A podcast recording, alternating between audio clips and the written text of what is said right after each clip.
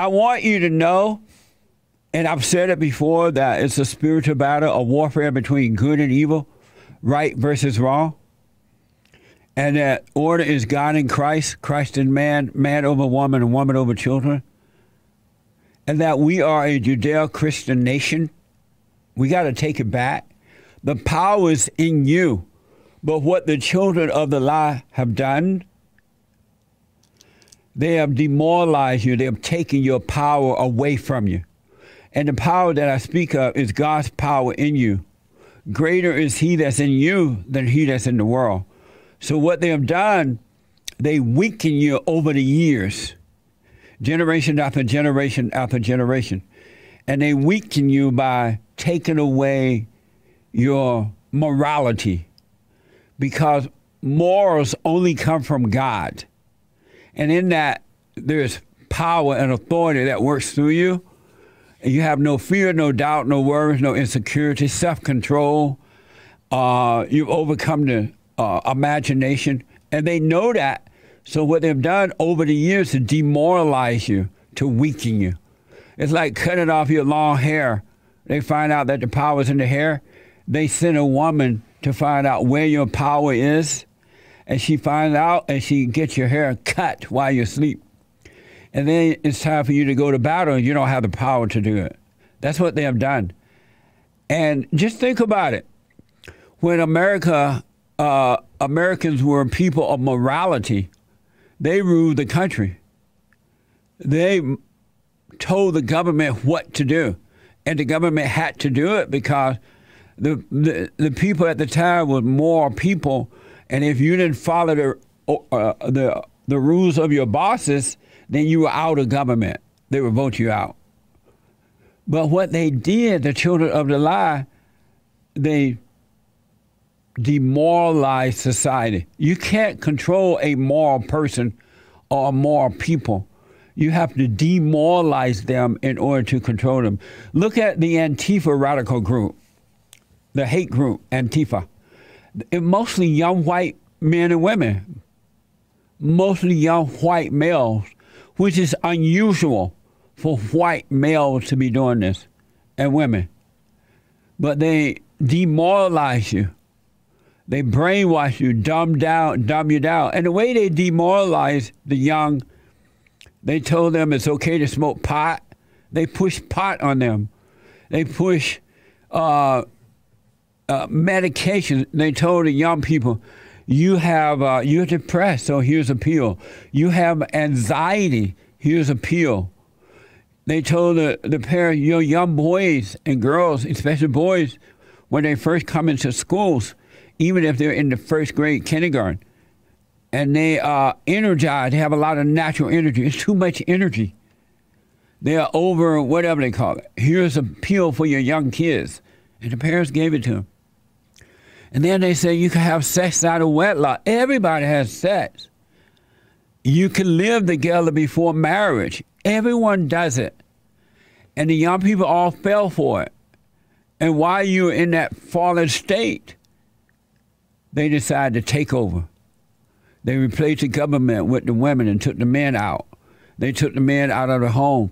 They took the men out of the workplace and put in, and they left a few men still there, but they're beta males. They're they're afraid to stand up because they don't want to lose their jobs. Uh, so, and they put the women in, and they know that these women who hate men don't mind destroying you. They they get a joy out of giving you pain. But they did it while the young, while you were sleeping in a fallen state by demoralizing you. But you can get it back return to your natural state of being by forgiving, and you can get the power back. You can get the country back. All it takes is a, a minute of waking up, and when you wake up, you start to overcome all of that stuff. You get it right, and you can take back your country.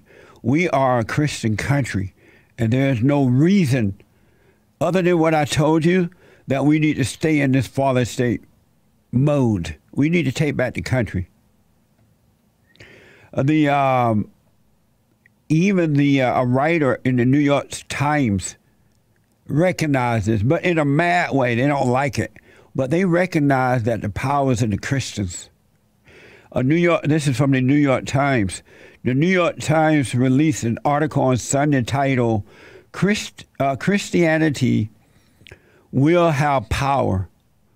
In the article, uh, a woman by the name of um, Elizabeth Dias uh, she tried to explain why white Christian evangelicals overwhelmingly support President Donald Trump. She wondered how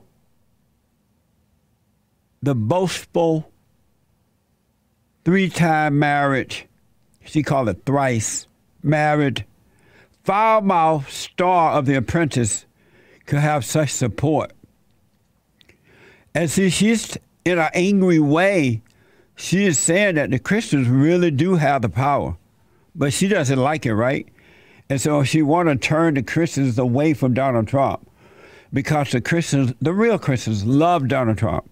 As long as they love him, he can stay in power. She knows it.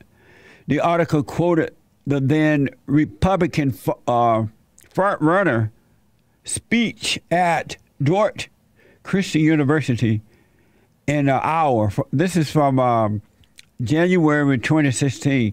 I want you to hear what the president had to say back in 2016 when he was the front runner for the Republican Party there, from the Republican Party. Watch this. The power of, of our our group of people together. I mean, if you add it up, I was trying to do it the other day. I was with one of the, the great ministers. And I said, you know, if you think about this country, because now you're talking about men and women you're talking about together. So the group is larger, Christians, Christians in this country, is larger than men or women. And I said, How many Christians do you think? And it could be like 240, 250 million, you know, a big portion of. And yet we don't exert the power that we should have. But you know, the fact is that there's nothing the politicians can do to you if you band together. You have too much power. But the Christians don't use their power. Yeah. Amen. That is so true, folks. I can't say, all I can say is amen. You have it. They know it. And that's why they hate Christian Christianity. Because you have the power. And if you stand up, they have to back down. They do. They have no other choice. Greater is he that's in you than he that's in the world. Look at the blacks. They are so brain, and not all, not all, but most are so brainwashed, dumbed down, and demoralized that they are they are robbing, stealing, and killing, and looting, and rioting, and they don't have any problem.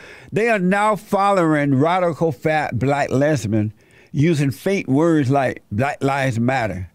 There's no meaning to those words at all. They're just words, just speeches, just words. But the blacks follow it. They're not denouncing it. They're not going against it. Some are, but most are not. And that's what they're doing to the rest of the folks in this country, demoralizing. The black people are your example of what happens when you give your life over to anyone else. When you turn your children over to the public square. I am so happy that they're not and hopefully they stick to it. I'm glad that the unions and the school teachers are against going back to school. This that's one thing that is nice coming from the Chinese virus thing. I don't want the children to go back because you see how brainwashed they've become. The proof is in the pudding. They're destroying their own country. The most beautiful greatest God given country in the world. And they're destroying their own country with nowhere else to go. That's because they've been failed. They were failed by their parents, and the schools took over, and look what it's done to them. And the blacks are so screwed up, they don't want to teach history anymore. They want to make up a fake history about black people and really destroy America. I suggest you wake up and take back your country. I really do. I suggest you wake up and take back your country. And as the president said, it's in you. The Christians have the power. Christianity is hated because it's the only religion that I'm aware of that says you must repent and overcome. God love you, but not as you are. You must be born again. It's so bad the, the devaluing other people, taking away their godness, consciousness. Uh, the Nationalist Review is reporting that Seattle is to force all white city employees to admit that they are racist. That's according to the Nationalist Review. Seattle to force all white city employees to admit that they are racist. White people don't have to admit to something that you're not guilty of, but most will because they're afraid of losing something. They love their something more than they love what's right. Amazing. And don't forget to like, follow, tweet, subscribe, and share the Jesse Lee Peterson radio show, folks. We really appreciate it. We are at war. It is a spiritual battle for the soul of America. And it's going to take all of us to do it.